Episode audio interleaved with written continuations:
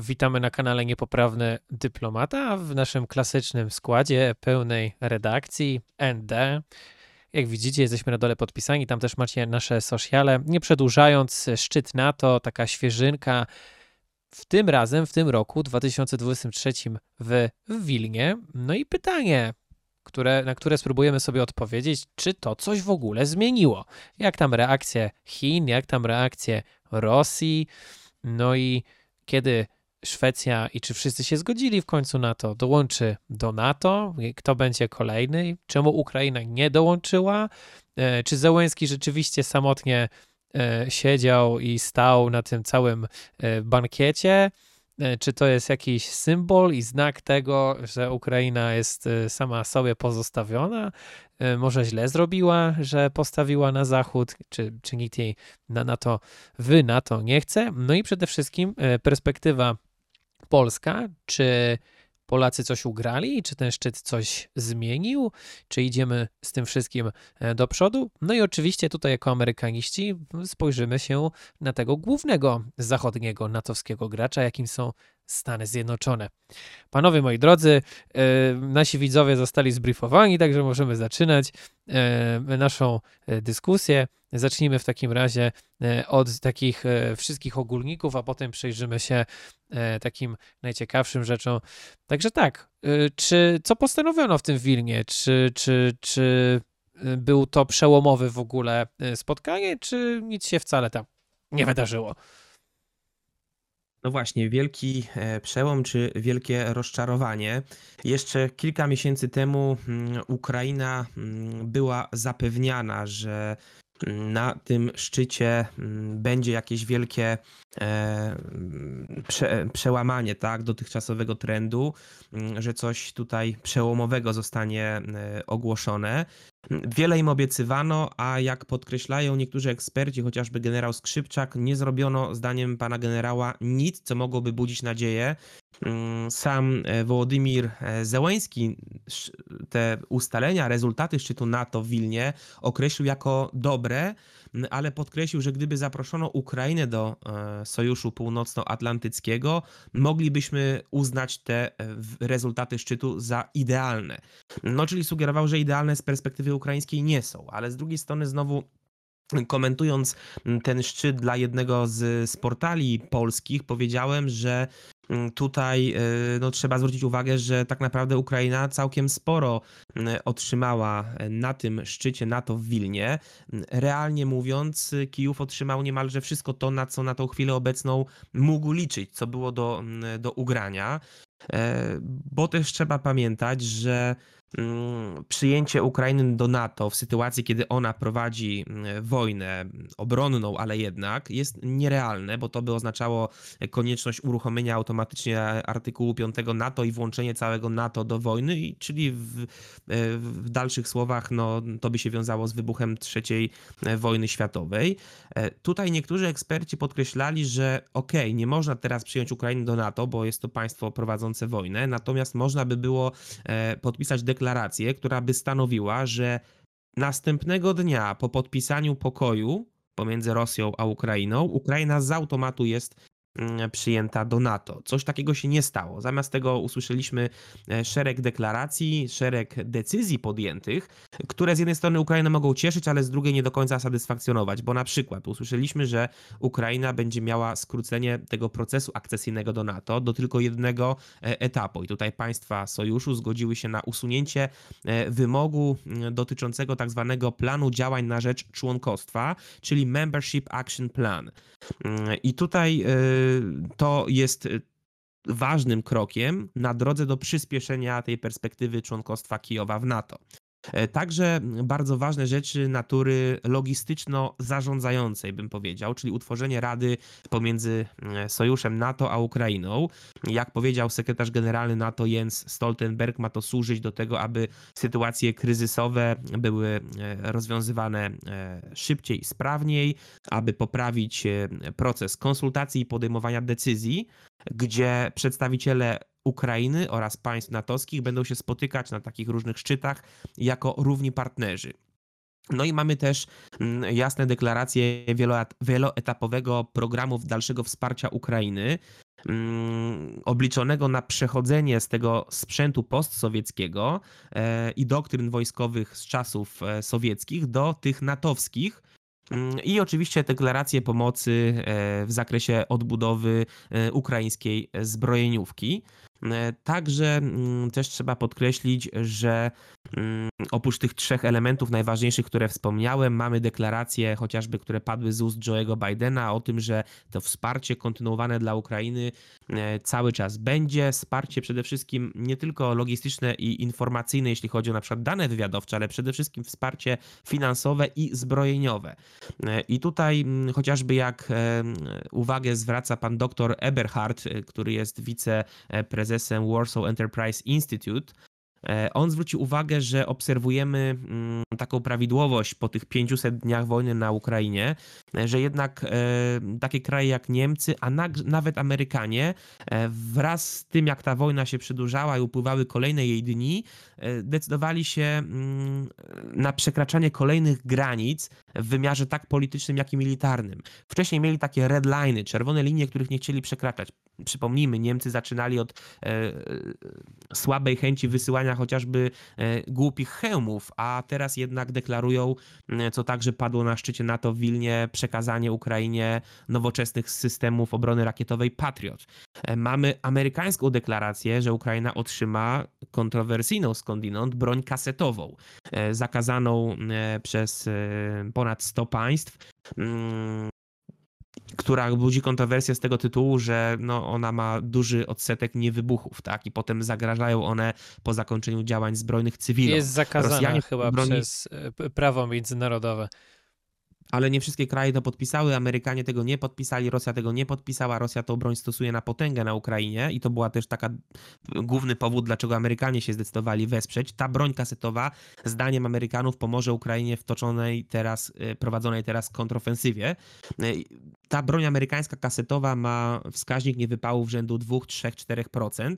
Dla porównania rosyjska broń kasetowa to nawet 30% niewybuchów, tak? Więc jest tutaj jednak przełom. No ale mimo wszystko ta broń wzbudza kontrowersje, ale sam fakt jej przekazania pokazuje, że przechodzimy właśnie na kolejne etapy e, wsparcia e, Ukrainy. I na zakończenie teraz mojej wypowiedzi jeszcze ostatnia rzecz. Generał Skrzypczak podkreślił, że Ukraina oczekiwała jasnych deklaracji w sprawie członkostwa, a nie tylko takich deklaracji, które padły, że będziemy dalej e, finansować tą waszą wojnę obronną, podkreślam, i w pełni sprawiedliwą z perspektywy Ukrainy, bo to jest agresja rosyjska bezprawna, że będziemy wam dalej przekazywać amunicję i sprzęt wojskowy, ale e, jak pan generał zwrócił uwagę, zagrożeniem jest to, że Ukraina potrzebuje ludzi do obsługi tego sprzętu i w miarę jak ta wojna się przedłuża, ona się tylko ta Ukraina wykrwawia. I Rosja z drugiej strony dysponuje większą siłą, e, jeśli chodzi o ludzi, ma możliwość lepszego uzupełniania strat, e, które w ogromnej skali ponosi na Ukrainie. W związku z tym ta przedłużająca się wojna mm, będzie Ukrainę wykrwawiała i osłabiała. Dlatego tutaj, zdaniem niektórych ekspertów, kraje natowskie na czele z Ameryką powinny robić więcej, jeśli chodzi e, o Ukrainę, żeby realnie zagwarantować jej w dłuższej perspektywie bezpieczeństwo przed Rosją jeśli chodzi o dostawy sprzętu, też je zintensyfikować i dostarczać taki sprzęt, o jaki Ukraina też prosi, chociażby e, właśnie te nowoczesne myśliwce bojowe, które by mogły bardzo pomóc e, w kontrofensywie. Przypomnijmy, trwa kontrofensywa ukraińska, która ma, idzie wolniej niż zakładano, ale jednak to są warunki wojenne, ciężko wszystko przewidzieć, idzie jednak w dobrym kierunku. Rosjanie się cofają z każdego dnia. Natomiast zdaniem ekspertów, niestety na jesieni Rosjanie mogą być w stanie odbudować swój e, potencjał i przejść do z kolei ofensywy ofensywy e, przeciwko Ukrainie. W związku z tym tego czasu, tego buforu czasowego jest ograniczona ilość e, i ten czas nie działa na korzyść Ukrainy. Dlatego tak bardzo potrzebne są zdecydowane działania ze strony NATO, a nie tylko deklaracje i utrzymywanie status quo, jeśli chodzi o po prostu kontynuowanie dostaw broni tak jak do tej pory.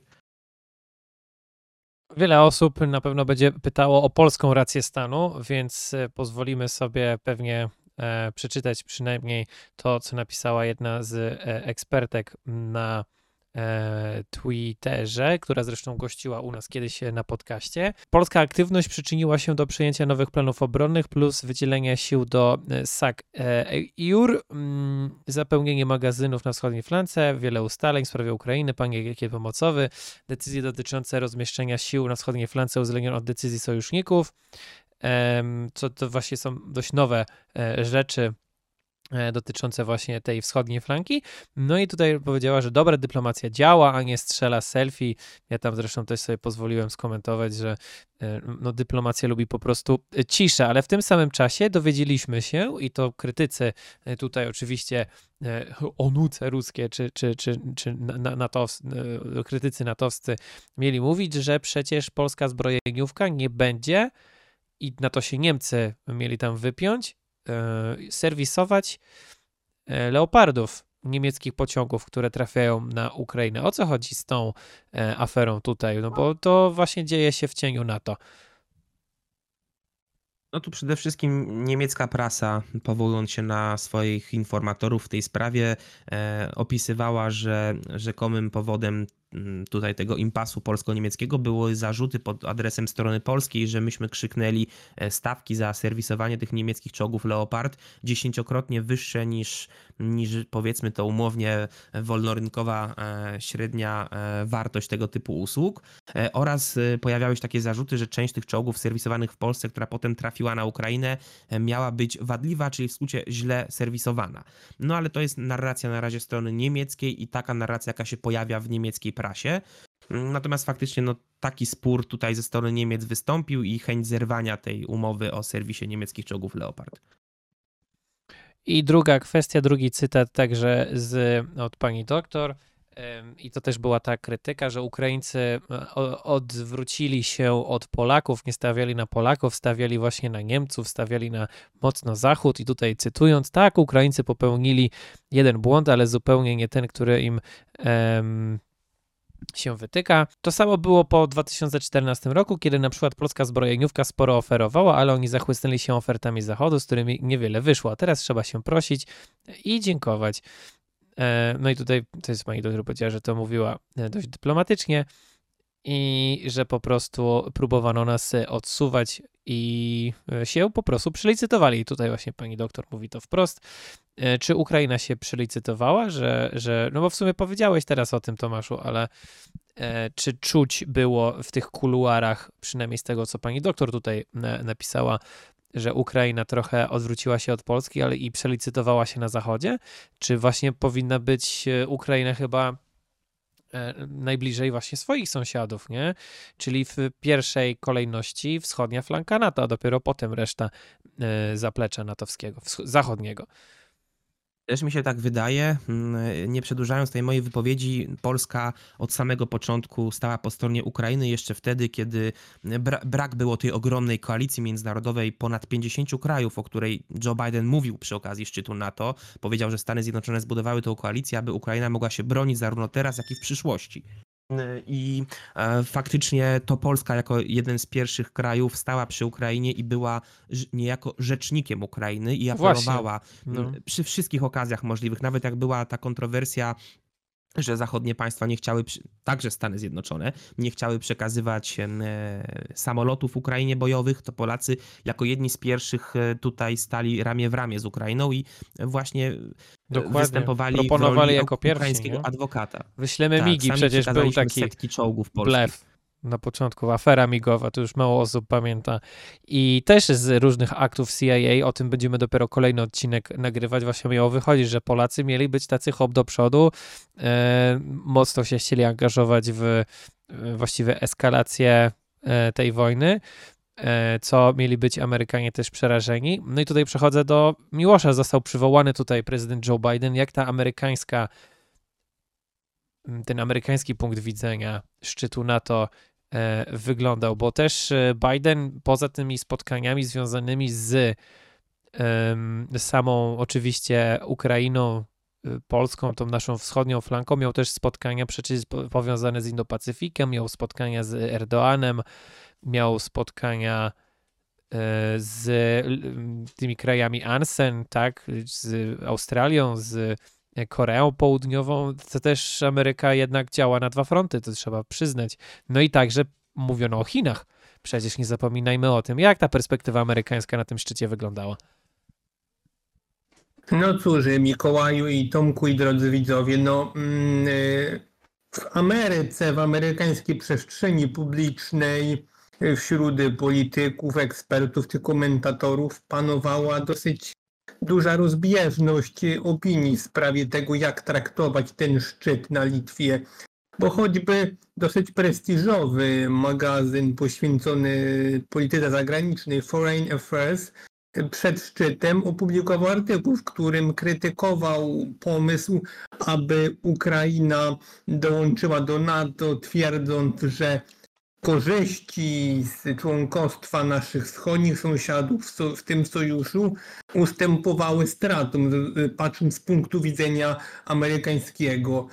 I y, także też mm, republikański senator Lindsey Graham z Karoliny Południowej to polityk, który dosyć często zajmuje się w kongresie sprawami obronności. Napisał na swoim Twitterze już podczas trwania tego szczytu, że tu cytat rozumie frustrację Ukraińców z powodu braku podjęcia bardziej wiążących decyzji, które miały miejsce na szczycie na Litwie. Dodał też, że w interesie miłującego wolność świata leży, aby po tej wojnie nie doszło do trzeciej inwazji na Ukrainę przez Putina lub jego przyszłego następcę.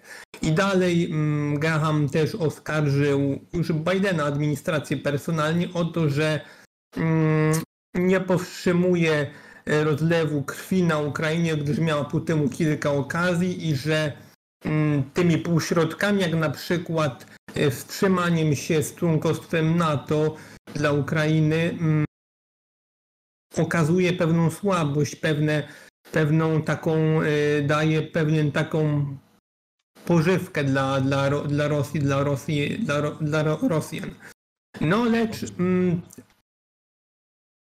Chciałem tylko wtrącić jedną rzecz, że faktycznie jak mówisz Miłoszu o poszerzeniu Ukrainy mm, e, jako, jako kolejnego państwa członkowskiego NATO, e, na tym szczycie w Wilnie bardzo mocno członkowie NATO się skupiali na tym sukcesie, czyli przyjęciu Finlandii oraz e, perspektywie przyjęcia Szwecji. Bardzo poważnej i realnej, o której zaraz powiemy, ale faktycznie dla obaw Kremla zdecydowanie bardziej istotne jest przyjęcie Ukrainy, czyli Kreml się obawia realnie najbardziej przyjęcia Ukrainy do NATO, bo Finlandia i Szwecja jakoś przeżyje. Mimo, że to jest oczywiście też cios w Rosję i coś, co buduje nasze bezpieczeństwo, jednak tutaj najbardziej kluczowe nie jest moim zdaniem tylko osiadanie na laurach i skupianie się na Finlandii i Szwecji, co jest dobrym krokiem, ale jednak to nie jest wszystko. Najbardziej istotne jest to, aby no też zrealizować tą polską rację stanu, która także wyraża się poprzez przyjęcie Ukrainy e, do NATO, a tutaj tych jasnych deklaracji e, zabrakło. Jeżeli już cytowałeś, Miłoszu, magazyn prestiżowy Foreign Affairs, to ja chciałem zacytować inny amerykański też popularny e, dziennik New York Post, e, gdzie dziennikarz Ma Michael Goodwin mm, z jednej strony pochwalił Bidena za stanowczy sprzeciw wobec agresji Putina, ale z drugiej strony właśnie zrobił to, co Lindsey Graham, senator przywołany przez Miłosza, czyli zarzucił gorszą realizację szczegółów tego sprzeciwu. No i o co chodzi? Chodzi m.in. o sposób, w jaki ten sprzeciw jest realizowany, a dotyczy to głównie pomocy wojskowej dla Ukrainy, która tutaj zdaniem e, New York Post, zdaniem tego dziennikarza jest po prostu niewystarczająca. O tym samym mówił generał Skrzypczak, o tym samym mówił były dowódca wojsk amerykańskich w Europie generał Ben Hodges, że naprawdę można by było tą wojnę e, szybciej zakończyć, gdyby Ukraina dostała tak dużo sprzętu, który potrzebuje, e, ile, ile po prostu e, jest niezbędne, aby tą wojnę szybko przechylić na, na szale Ukrainy. I tutaj także dziennikarz New York Post zwrócił uwagę na wypowiedzi Bidena w wywiadach telewizyjnych licznych, chociażby na antenie CNN, w których prezydent jeszcze przed wyjazdem do Wilna sugerował, że jest jeszcze wyraźnie za wcześnie na rozmowę o członkostwie Kijowa w sojuszu. Czyli po prostu przypomnijmy, cały czas brak jest tych jasnych deklaracji, na które e, czekali Ukraińcy i to też jest takie właśnie narracje Bidena pod tytułem jeszcze jest za wcześnie, jeszcze jest za wcześnie. Możemy się z tymi narracjami zgadać lub nie, ale zdaniem części ekspertów to jest właśnie e, pokazywanie słabości tego, że. Nie, no jest za wcześnie, jest jakby na... tam jest bardzo, przede wszystkim to, co powiedziałeś wcześniej, no nie można dołączyć kraju, który jest w stanie wojny, a inna kwestia to ciągle też co jakiś czas wychodzą różne rzeczy związane z korupcją, gigantyczną korupcją, która jest e, niewyjaśniona w szeregach rządu ukraińskiego w różnych aspektach. To już są takie rzeczy obiektywne, więc też nie da się tego zwalać, że wszystko jest dezinformacją i, i ruską propagandą, no bo też są, no, świat nie jest idealny, e, więc y, nie jest to chyba też widziałem wielu ekspertów, którzy jednak mówili, że to jest jednak racjonalne podejście, powoli, powoli, nie? Więc e, hold your horses, jesteśmy na etapie Szwecji, więc może porozmawiamy jeszcze chwilę o Szwecji. Potem też mam jedną tezę o energetyce, bo też o tym e, e, ustalono parę rzeczy w kontekście NATO i potem kolejne jeszcze o Chinach też padła pewna deklaracja. Więc zacznijmy może jeszcze o Szwecji, póki, póki jesteśmy, jakby hold your horses, odejdźmy od tej Ukrainy, bo wiadomo, że samo NATO, sam szczyt NATO to nie była tylko Ukraina, bo była też właśnie ta Szwecja i tutaj głównym graczem miał być Recep Recep Erdoğan, prezydent Turcji, który to on miał się przede wszystkim nie zgadzać e, z tym dołączeniem do e, Szwecji do NATO. Tam chodziło przede wszystkim o Kurdów, chodziło o organizacje e, terrorystyczne w Szwecji, i, które, tych kurdyjskich i w ogóle tych terrorystów, którzy mieli w Szwecji przebywać. Mm, no i także ten taki zwrot może turecki w stronę zachodu, bo w ostatnich tygodniach też mieliśmy sytuację, w której e, prezydent Ukrainy Zełenski miał e, wizytować e, zresztą Turcję i między innymi odebrać też dowódców, którzy bronili Azowstal w Mariupolu, co było wbrew oczywiście umowy turecko-rosyjskiej. Rosjanie się umówili z Turkami, że Turcy będą przytrzymywać tych dowódców, aż wojna się zakończy. Wojna się nie skończyła, ci dowódcy wrócili z Zełęskim do kraju. E, czy można powiedzieć o tym, e, tym, tym zwrocie Turcji w stronę Zachodu? Co Turcja właściwie chce w zamian za tą akcesję e, Szwecji? W jaki sposób oni to tam negocjowali? Tak, to jest bardzo dobre pytanie i na pewno odpowiedź na nie nie będzie jednoznaczna i na pewno wymaga to jeszcze trochę czasu, aby to się tutaj pewne karty odkryły. Natomiast faktycznie ten zwrot był obserwowany. Przed przyjazdem Zełęńskiego e, do Turcji, przed spotkaniem e, z, z Recepem Erdoganem, komentatorzy no, sugerowali, że to będzie najtrudniejszy element e, niedawnych zagranicznych wojaży prezydenta Ukrainy Zełęńskiego. E, a okazało się właśnie, tak jak powiedziałeś Mikołaju, chociażby z tymi żołnierzami z Azowstalu, że tutaj pewne rzeczy e, pomyśli Ukrainy potoczyły się i pewien gest e, zauważalny ze strony Turcji był wykonany.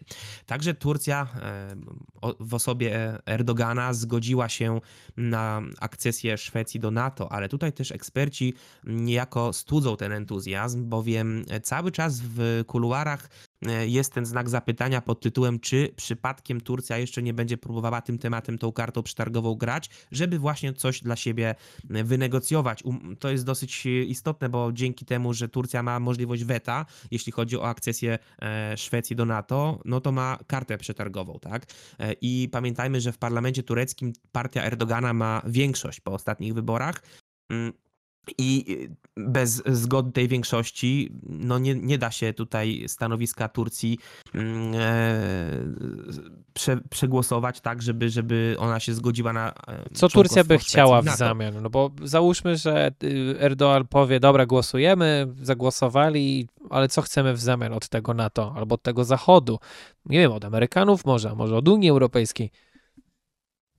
No, Mikołaj, Mówiło się w kwestii Turcji i tej zgody na Szwecję w NATO, że Turcy chcą członkostwa w Unii Europejskiej, chcą e, odmrożenia tego procesu akcesyjnego, który jest zamrożony obecnie. Tak się mówiło. Czy to naprawdę tego chcą? Naprawdę Turcja chce iść do Unii?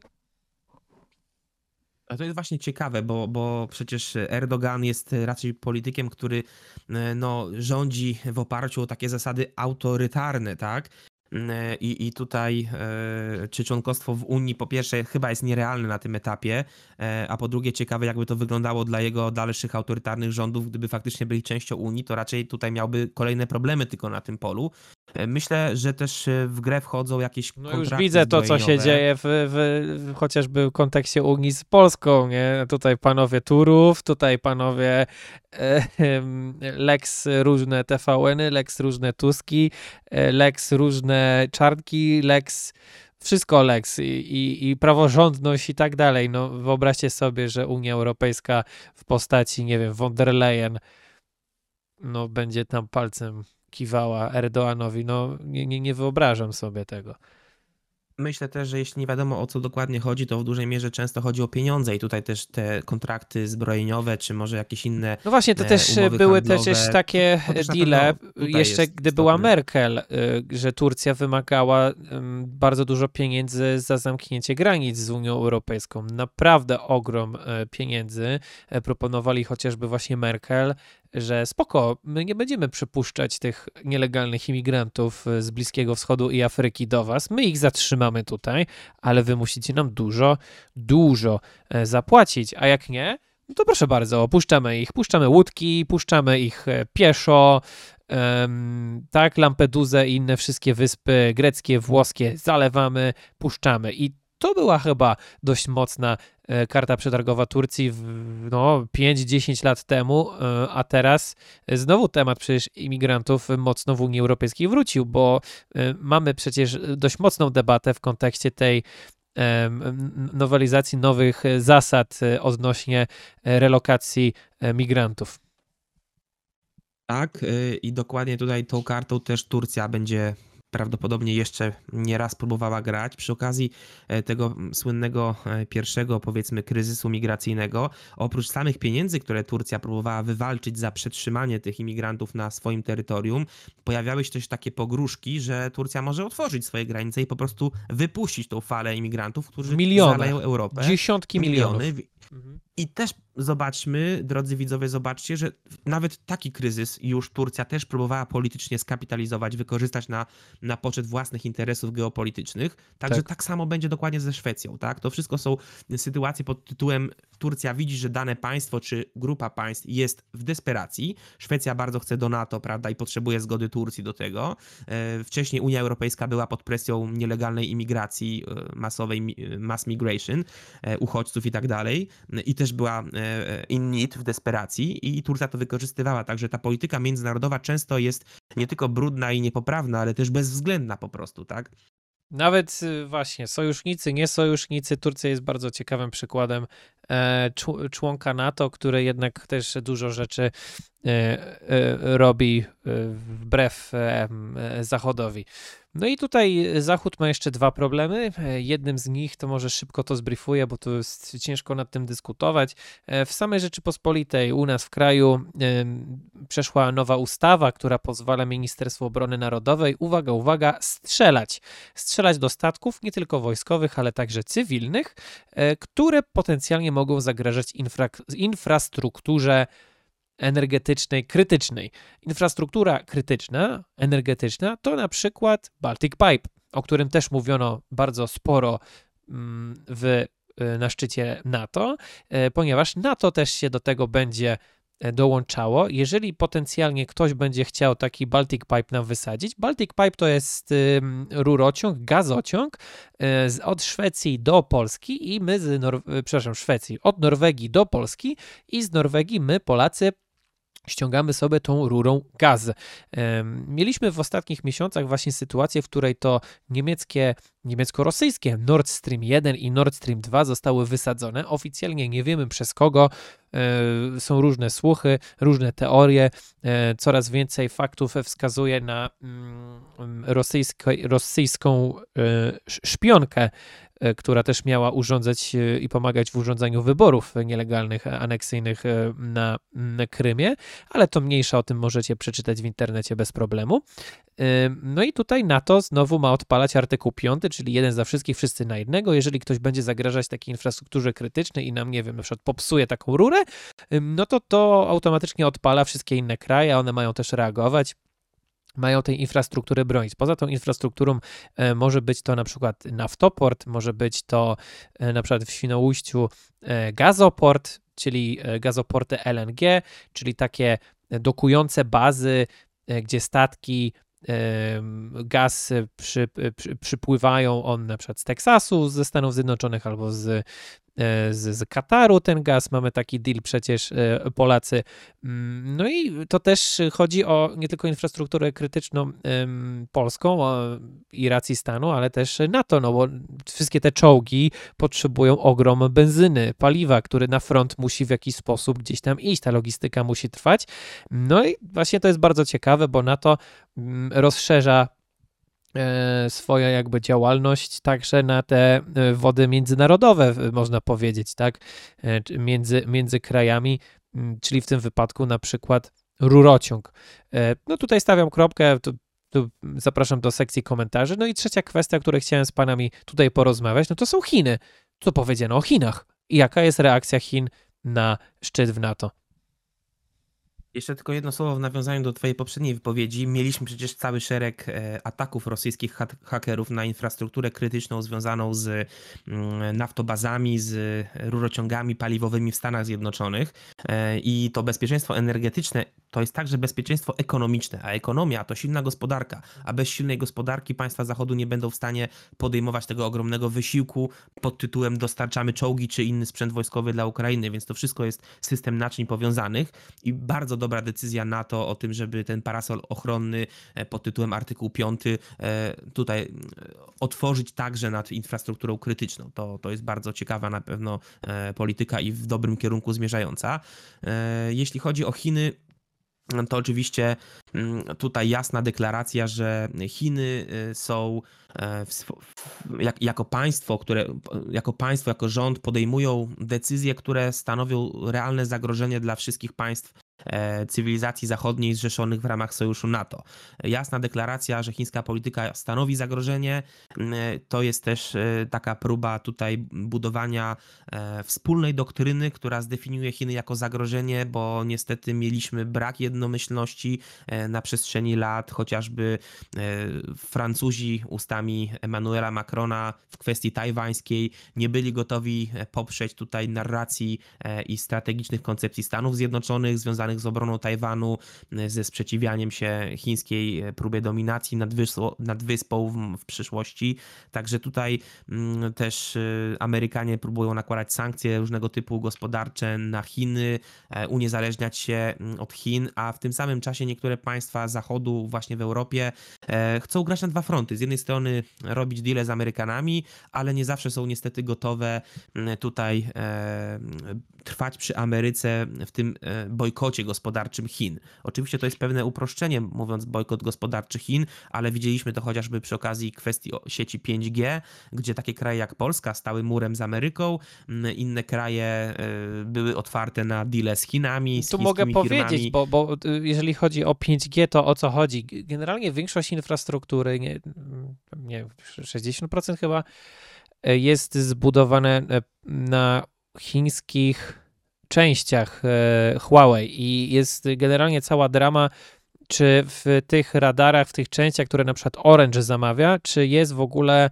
szansa, bo oni nie wiedzą dokładnie, co tam jest, czy, czy jest opcja tego, że tam mogą coś po prostu podsłuchiwać i szpiegować, e, drodzy Chińczycy, przez e, Huawei. I jakby o to się rozchodzi, że padł taki pomysł kiedyś w polskim Sejmie, że może byśmy wymienili te wszystkie maszty, które znamy, pod które są podpięte Play, Orange. Chyba większość z nich należy do Orange zresztą, e, ale właśnie na podzespołach Huawei'a, mm, Chińczycy głównie je robią w Polsce, 5G i tak dalej, te wszystkie maszty, mm, to żeby przełączyć się na amerykańskie. I teraz tak, to będzie ogromnie dużo kosztować. Po drugie, nie mamy pewności, że Amerykanie też nie będą w swoich podzespołach i antenach dawali jakichś skrzynek, które mogą potencjalnie podsłuchiwać. Znamy tę historię przecież Edwarda Snowdena, masowych inwigilacji, chociażby Niemców między innymi e, i tak dalej, jak to wyglądało. Po prostu przerażające. No i trzecia jest rzecz taka, że rachunki byłyby straszliwie e, duże, no bo inwestycja jest kosztowna, wymiana tych masztów byłaby kosztowna, a co za tym idzie, no to jakoś te firmy musiałyby to sobie odrobić, a gdzie by sobie to odrobiły? No, no w rachunkach, moi drodzy, nikt za to nie zapłaci, pan za to zapłaci, ja za to zapłacę, panowie tutaj za to zapłacicie za ten internet w telefonie i nie tylko w telefonie. więc y, wprost mówi się, że nawet w Orange'u nie wiedzą, co tam jest ładowane do tych skrzynek, E, Huawei, które stawia, więc można się spodziewać, że no, Chińczycy też mogą szpiegować. No i pytanie, Lepiej, żeby Chińczycy szpiegowali Europejczyków, czy może, żeby e, Amerykanie, no bo Amerykanie też mogą postawić takie maszty i tak dalej. No i tutaj chyba takim krajem pierwszym, który się przeciwstawił temu 5G, mm, i to nie w kontekście jakichś teorii spiskowych, że to e, pranie mózgów i 5G aktywuje chipa ze strzykawki, tylko w kontekście właśnie Chin. I to miał być właśnie Wielka Brytania jeśli dobrze pamiętam. Oni chyba powiedzieli, że nie będą y, od Chińczyków y, budować masztów, tylko chyba mhm. od Amerykanów. Tak, to... było coś takiego, Mikołaj. No, no i w tym samym no czasie tak, przecież wszystkie rozmowy o TikToku. sojusznik amerykański, nie? No więc widzicie, to jest no. trochę bardziej rozłożone, nie? Tak, jasne. Ja od siebie mogę powiedzieć tak, że na pytanie przez kogo wolałbyś być szpiegowany, Chiny czy USA? Zdecydowanie wybieram USA, no ale tu jako amerykanista nie mogę być tutaj obiektywny. Ja jestem, jestem tego doskonale świadomy, że mm, afera Snowdena już trochę zapomniana, bo już przed 10 lat ukazała no przykry troszeczkę obraz tego, że Ameryka najbliższych sojuszników szpieguje i to szpieguje do cna ile może, ile wlezie i w przypadku Polski, gdyby to zdecydowano się jednak e, zmieniać tą infrastrukturę z chińskiej na amerykańską w 5G, też bylibyśmy szpiegowani, no ale przynajmniej mogę powiedzieć, Niewykluczone. że byłby, byłby, to, byłby to dobry szpieg.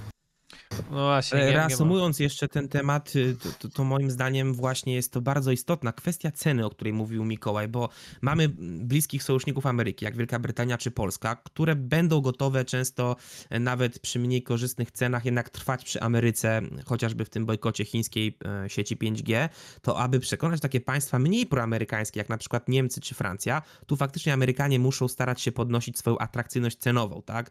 Bo jednak jak to I mawia to przecież było spotkanie. CCC, cena czyni cuda, tak? Było spotkanie na szczycie ekonomicznym e, von der Leyen z Johnem Kerry i jakby wniosek był prosty. Tutaj już trochę inny temat, bardziej e, temat dotyczący elektromobilności, podatków od emisji węglowodorów CO2 wiecie czego, y, CO2. No i w tym kontekście mm, tutaj Unia Europejska była tym typem z kijem, a Stany Zjednoczone tym typem z marchewką, y, którzy dają ulgi, nawet dopłaty do kupna mm, elektrycznych samochodów y, i, i rozwój tej infrastruktury stacji paliw i tak dalej. No, w Polsce też to będzie oczywiście coraz bardziej szło, może nawet w, w paliwo wodorowe w przyszłości. No i tutaj pewnie też trzeba konkurować kapitalistycznie. No i Francja wybierze Chiny, mm, a Polska też nie wiadomo jak. Na razie wybraliśmy elektrownię atomową od Ameryki, a raczej nikt od Chin nie, tak. nie będzie budować y, atomu, ale no 5G i, i zostaje jednak. No. Dużo było dram z Huawei'em, jak na razie od Huawei'a się odwrócił na razie tylko Robert Lewandowski. Miłosz, ja y, trochę powrócę do tematu NATO i chciałem Cię zapytać, mhm. Jak, e, e, jak to wygląda z perspektywy Wielkiej Brytanii, bo już mówiliśmy, że to bliski sojusznik Ameryki. Co tam mówił i w jakim tonie e, szef Ministerstwa Obrony Ukrainy, i potem przejść do takiego podsumowania, mm, co uzyskał Joe Biden, bo słyszałem takie komentarze, że to on jest największym zwycięzcą po tym szczycie NATO w Wilnie, w perspektywie tego, z czym on się boryka u siebie na własnym podwórku, czyli wyborów prezydenckich, gdzie ten temat amerykańskiego zaangażowania w pomoc dla Ukrainy e, cały czas rezonuje i coraz od, istotniejszą rolę odgrywa w tej debacie przedwyborczej, gdzie mamy cały szereg kandydatów, także po stronie Partii Demokratycznej. I co Trump powiedział? E, Kennedy, prawda? I co Trump powiedział, co uważają republikanie, mamy demokratę Kennedy'ego 10% poparcia, rywal Bidena wewnątrz Partii Demokratycznej, e, który sprzeciwia się pomocy dla Ukrainy. I mamy także szereg republikanów na czele z Trumpem, którzy też nie, nie, nie, nie popełniają takich jasnych deklaracji, że będziemy kontynuować takie wspieranie Ukrainy. Trump mgliście unika odpowiedzi na tego typu postawione pytania w ten sposób i mówi, że on zakończy wojnę w 24 godziny, tak? No ale wiadomo, że to są takie e, no co Załęski odpowiedział. Nie brzmią, tak, a pytanie, co za tym realnie idzie? Miłoszu. No więc podczas y, szczytu NATO brytyjski minister obrony, pan Ben Wallace, yy, powiedział, że byłoby dobrze, gdyby Ukraińcy byli bardziej wdzięczni za pomoc, która idzie z zachodu do nich, a nie stawiali tylko kolejne żądania, tylko kolejne listy, jakby takie wish listy, listy życzeń, że powiedział, nie jesteśmy Amazonem, tutaj nawiązał do znanej firmy mm, wysyłkowej. I e, powiedział również, że e, Ukraina musi, musi umieć przekonać yy, zachodnich partnerów, sojuszników do tego, aby im, aby pomagać Kijowowi. I tutaj jest to zgodne dosyć moim zdaniem z takim zachodnim punktem myślenia o dyplomacji, o polityce, myślenia o konflikcie, które trwa półtora roku już, że to Ukraina to Zachód twierdzi, że Ukraina musi wykazywać cały czas, że warto jest w nią inwestować, bo Zachód, szczególnie Stany Zjednoczone, ma przyjęte taką pewną zasadę, że oni nie lubią inwestować w słabych. Oni nie wiążą się sojuszami ze słabymi. Czekaj, państwami. czekaj, czy ty właśnie mówisz nam tutaj na kanale Niepoprawny Dyplomata, 40 minuta podcastu, że to wszystko to jest biznes? Wiesz co, no Mikołaj, tak, jakby przecież już e, często przytacza się czasami cytat z prezydenta Kalwina Coolidge'a przedwojennego, który kiedyś odpowiedział, że biznesem Stanów Zjednoczonych na świecie jest po prostu robienie biznesów.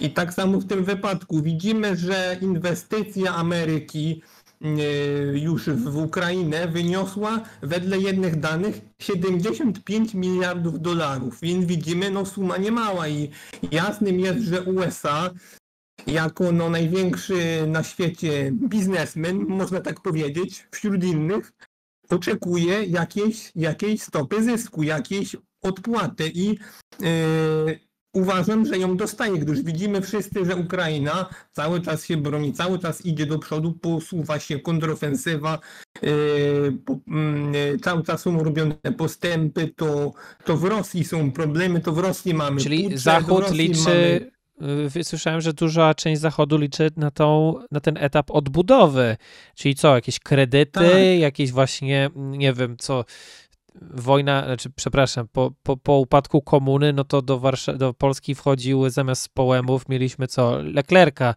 francuskiego, to co tam nagle Walmarty zaczną stawiać? Jakby wiesz, jakie... No tak, Wiesz co, Mikołaj, no oczywiście... jaki to będzie zwrot? Co oni dostaną tam, nie? Jasne, no wiesz Mikołaj... Chyba, że to się opłaca kolejka- komuś konkretnie, wiesz, tam te też takie teorie były, że to się opłaca po prostu prezydentowi samemu, tak? Bidenowi. Tak, ja wiem, gdyż no właśnie chodzi o to, że już ustawia się pewna kolejka osób, które chcą, którzy chcą odbudować tę Ukrainę, w cudzysłowie odbudowywać i też także i nie A co, banki? bez tego cudzysł- cudzysłowu. No i mm, USA na pewno będzie jednym z czołowych graczy, jakby jest to największy światowy tutaj gracz i w tej sprawie także będą się mocno rozpychać łokciami i widzimy, że no, że będzie po prostu walka, walka o, o ten temat. Gdyż no, zauważmy, że Ukraina to ponad 40-milionowe państwo, to terytorialnie duży kraj, gospodarka, siła robocza. Przecież Europa ma problemy z demografią, rodzi się mniej dzieci. Także już widzimy, e, że już mamy także walkę o imigrantów, o ręce do pracy. Walczy Polska, walczą na przykład Niemcy. Kiedyś była taka wypowiedź mm, lidera opozycji niemieckiej politycznej, że no, Ukraińcy to w Niemczech tylko na socjal patrzą, a nie chcą się dokładać do systemu, że takie sprawy. Oczywiście szybko się z tego wycofał, no bo to było przecież niepoprawne dyplomatycznie. I widzimy także, że to się odbywa i na tym froncie. I także Amerykanie tutaj w tej kwestii uchodźczej też mm, by mogli być zainteresowani w jakimś tam małym, małym aspekcie, ale zawsze. Kolejka I pod ambasadą ciągle jest, to prawda, w Warszawie. No, także y, my wiemy o czym mówimy Mikołaju i Tomku i przechodząc co do podsumowania... To jeszcze szczytu rzucę, że, że Kanada kwestii- też mocno, nie? Kanada też mocno. Mm, tak, jasne, gdyż w Kanadzie teraz zobaczyłem statystyki, że Kanada ma jeden z największych na świecie przyrostów ludności. Na, zdecydowanie większych od USA jest w czołówce światowej, więc też widzimy jaka się odbywa, mm, ja to nazywam, można to nazwać wojna o, wojna o mózgi. Tomek, No, też dostrzegasz... Okej, no, Miłosz. y, przechodząc co do podsumowania tego, jak ja to widzę, szczytu na Poprosimy. Litwie z perspektywy USA, z perspektywy Bidena, muszę powiedzieć, że Amerykanie osiągnęli swoje cele. Uważam, że gdyż zauważmy, że już przed y, spotkaniem, przed szczytem Joe Biden udzielił wywiadu telewizyjnego, w którym powiedział na pytanie dziennikarza, oczywiście pytanie było o członkostwo NATO Ukrainy. No to powiedział od razu Biden bez ogródek, że to jest jeszcze za wcześnie, że to jeszcze nie na ten temat dyskusja, już, już jakby wtedy szybko uciął temat i można było już wyczuć wtedy, że celem Ameryki jest bardziej przyklepanie, załatwienie sprawy Turcji, Szwecji, niż nie tyle co sprawa Ukrainy, gdyż nawet zauważmy, że chodziły takie pogłoski, że, komen- że oświadczenie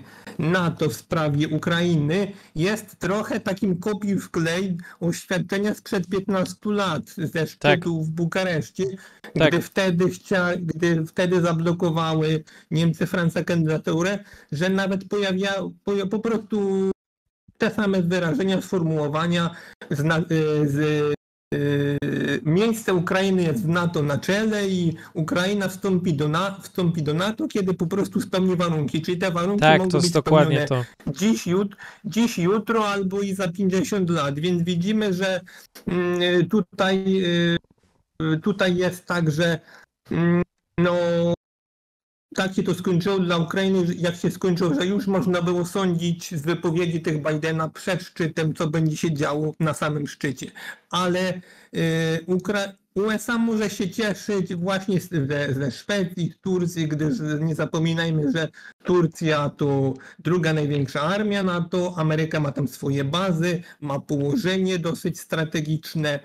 Jest ona dosyć takim też, mm, też y, ma sprawy różne takie y, społeczne, gdyż, y, gdyż w USA znajdują się ludzie, których nie lubi Erdogan, którzy, których on posądza o sprowokowanie puczu wojskowego, jaki był w Turcji 7 lat temu.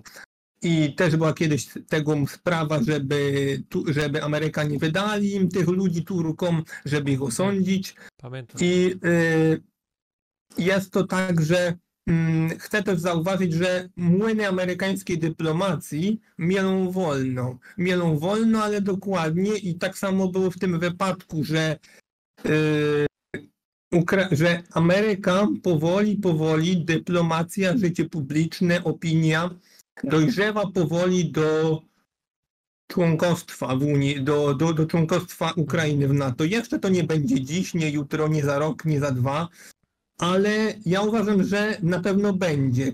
I, i, i można naprawdę tylko już pytać się nie czy, tylko kiedy istotnie, gdyż y, zauważmy, jak y, był, przy, był przykład Polski. Gdyż jak my staraliśmy się o NATO, całe lata 90. na to poświęciliśmy, i po tym przez 15 lat, no byliśmy może tym członkiem NATO, no ale to takim bardziej wiecie, na zasadzie, drodzy widzowie i koledzy, o poklepiemy was, was po pleckach, no, no, no, na takim szczycie, no, jesteście sojusznikiem, no, super, super, super, ale 15 lat nie mieliśmy żadnej infrastruktury tutaj NATO na naszym terenie, nie było wojsk, nie było niczego. Dopiero zmieniło się to 9 lat temu. Mamy, padła decyzja o pierwszych wojskach amerykańskich w Polsce o infrastrukturze i tak to szło kilka lat, aż doszło do tego, że już praktycznie mamy zapewnioną stałą obecność wojsk amerykańskich i jest ich już podwojona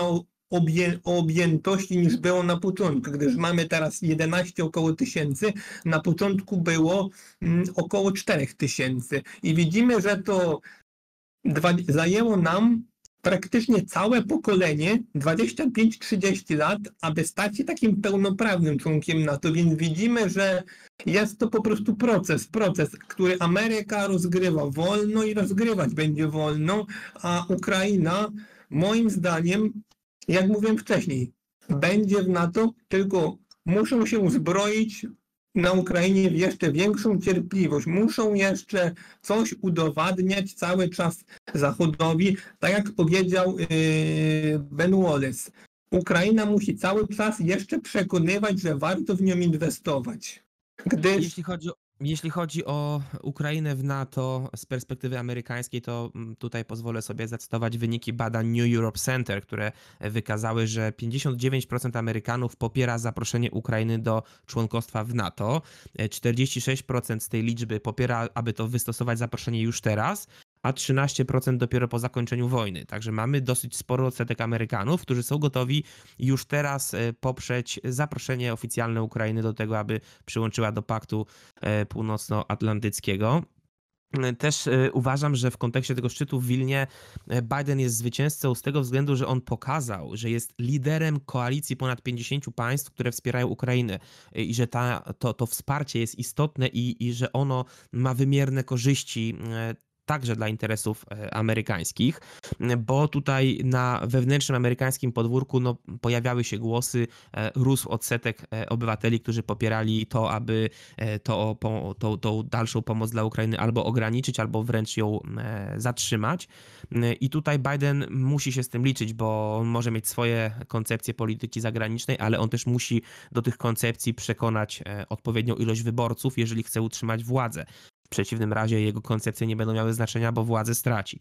Także, ponieważ ta debata w Ameryce cały czas e, się toczy, jak Ameryka powinna wspierać Ukrainę i czy w ogóle, istotne jest, aby właśnie Biden z takich wyjazdów jak ten do Wilna na Litwie przywoził e, przesłanie, że Biden jest e, liderem nie tylko wolnego świata, ale także właśnie tej koalicji państw, które wspierają Ukrainę i że to wsparcie ma sens i wymierne korzyści dla bezpieczeństwa całej tutaj wspólnoty natowskiej i państw Zachodu. Po czym No e, tak, a po ja- raz... No, A ja jeszcze chcę y, odpowiedzieć na inną część pytania Mikołaja z wcześniej. Y, Chodzi o to, o sytuację, jak odnoszą się do tego kandydaci w prawyborach y, prezydenckich. No więc widzimy, że mm, wśród republikanów startuje 13, o, na chwilę obecną 13 osób i choć większość z nich jest mm, mniej lub bardziej zainteresowana podtrzymywaniem pomocy dla Ukrainy, nawet wizytuje Kijów, jak zrobił to Mike Pence y, w czerwcu, jako pierwszy i obecnie jedyny kandydat republikański na prezydenta, to jednak dwójka najpoważniejszych kandydatów z największym poparciem sondażowym, a więc Trump i DeSantis, gubernator Florydy, są y, mniej lub bardziej znowu przeciwni pomocy dla Ukrainy, przeciwni większemu angażowaniu, przeciwni takim przeciwni wydatkom na ten cel.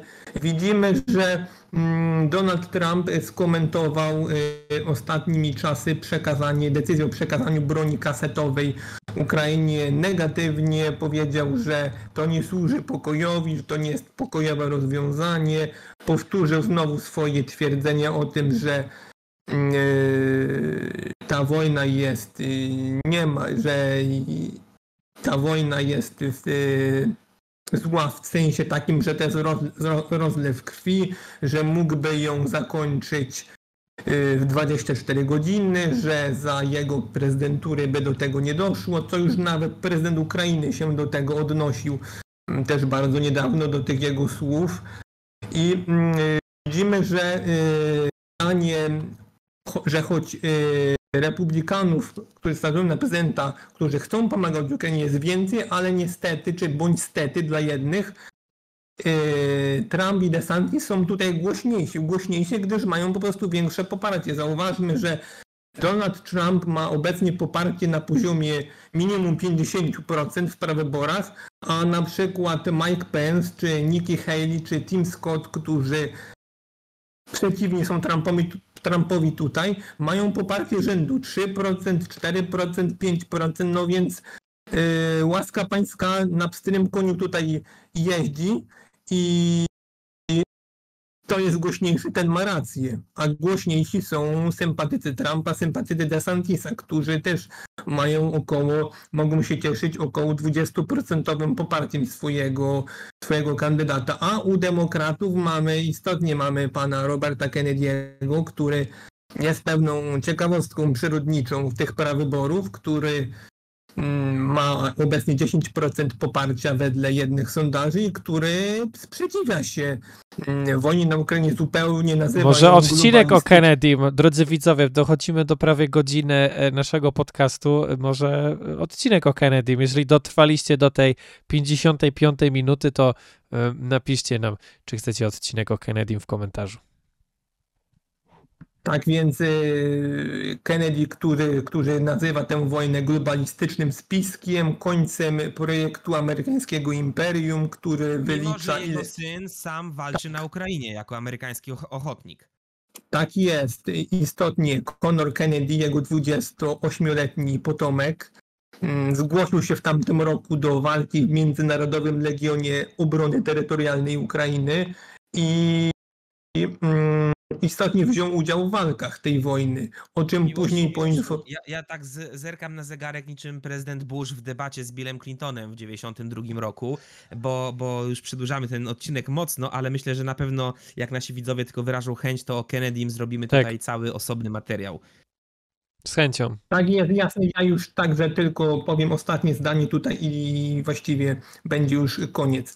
I także widzimy, że e, Kennedy mm, jest w pewnym sensie i na pewno w dużym też sensie odosobniony w swoim, w swoim sprzeciwie e, wojnie na Ukrainie, gdyż jest to pogląd, który jest, e, który nie jest w mainstreamie demokratycznych poglądów, nie jest wyznawany przez zdecydowaną większość e, sympatyków bądź polityków tej partii. Widzimy zdecydowanie, że większość demokratów, co symbolizują sondaże poparcia np. Joe Bidena, który ma poparcie prawyborcze na poziomie 70%, y, są za wspieraniem Kijowa i tak samo robi to Joe Biden, który, który półtora roku mm, mówi to samo, cały czas mówi te same hasła, te same słowa. Tak, stoimy przy Ukrainie, będziemy stać przy niej do końca i będziemy pomagać y, tak długo, jak to będzie potrzebne i konieczne.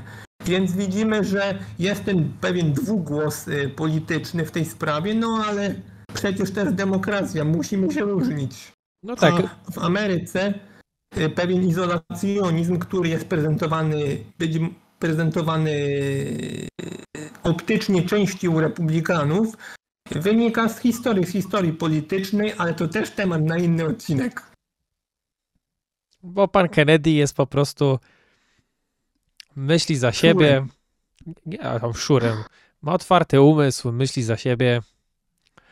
No, po prostu. Bardzo ciekawy e, kandydat. Mm, Dajcie znać, czy chcecie, żebyśmy Tak rozwinęli temat jego e, tutaj tezy, hipotezy, e, poglądy. Myślę, że byłoby coś naprawdę cie- cie- ciekawego.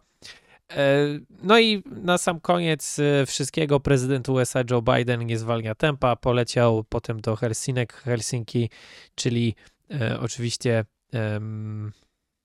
Finlandia jako pierwszy raz jako kraj NATO e, urządził też swoje spotkanie, no a potem prezydent wróci do Stanów Zjednoczonych i będzie dalej kontynuował e, kampanię prezydencką, bo jak wiemy wybory w USA już za rok 2024. Subskrybujcie nasz kanał, jeżeli chcecie więcej na ten temat. Napiszcie w komentarzu, który temat by Was najbardziej interesował, czy, czy właśnie chcecie tych kandydatów trochę, e, czy dalej ciśniemy geopolitykę globalną, e, czy zostajemy w Stanach Zjednoczonych, czy może wychodzimy gdzieś tam dalej. A może chcecie coś o Polsce bardziej, e, chociaż my nie będziemy raczej komentować wyborów w Polsce.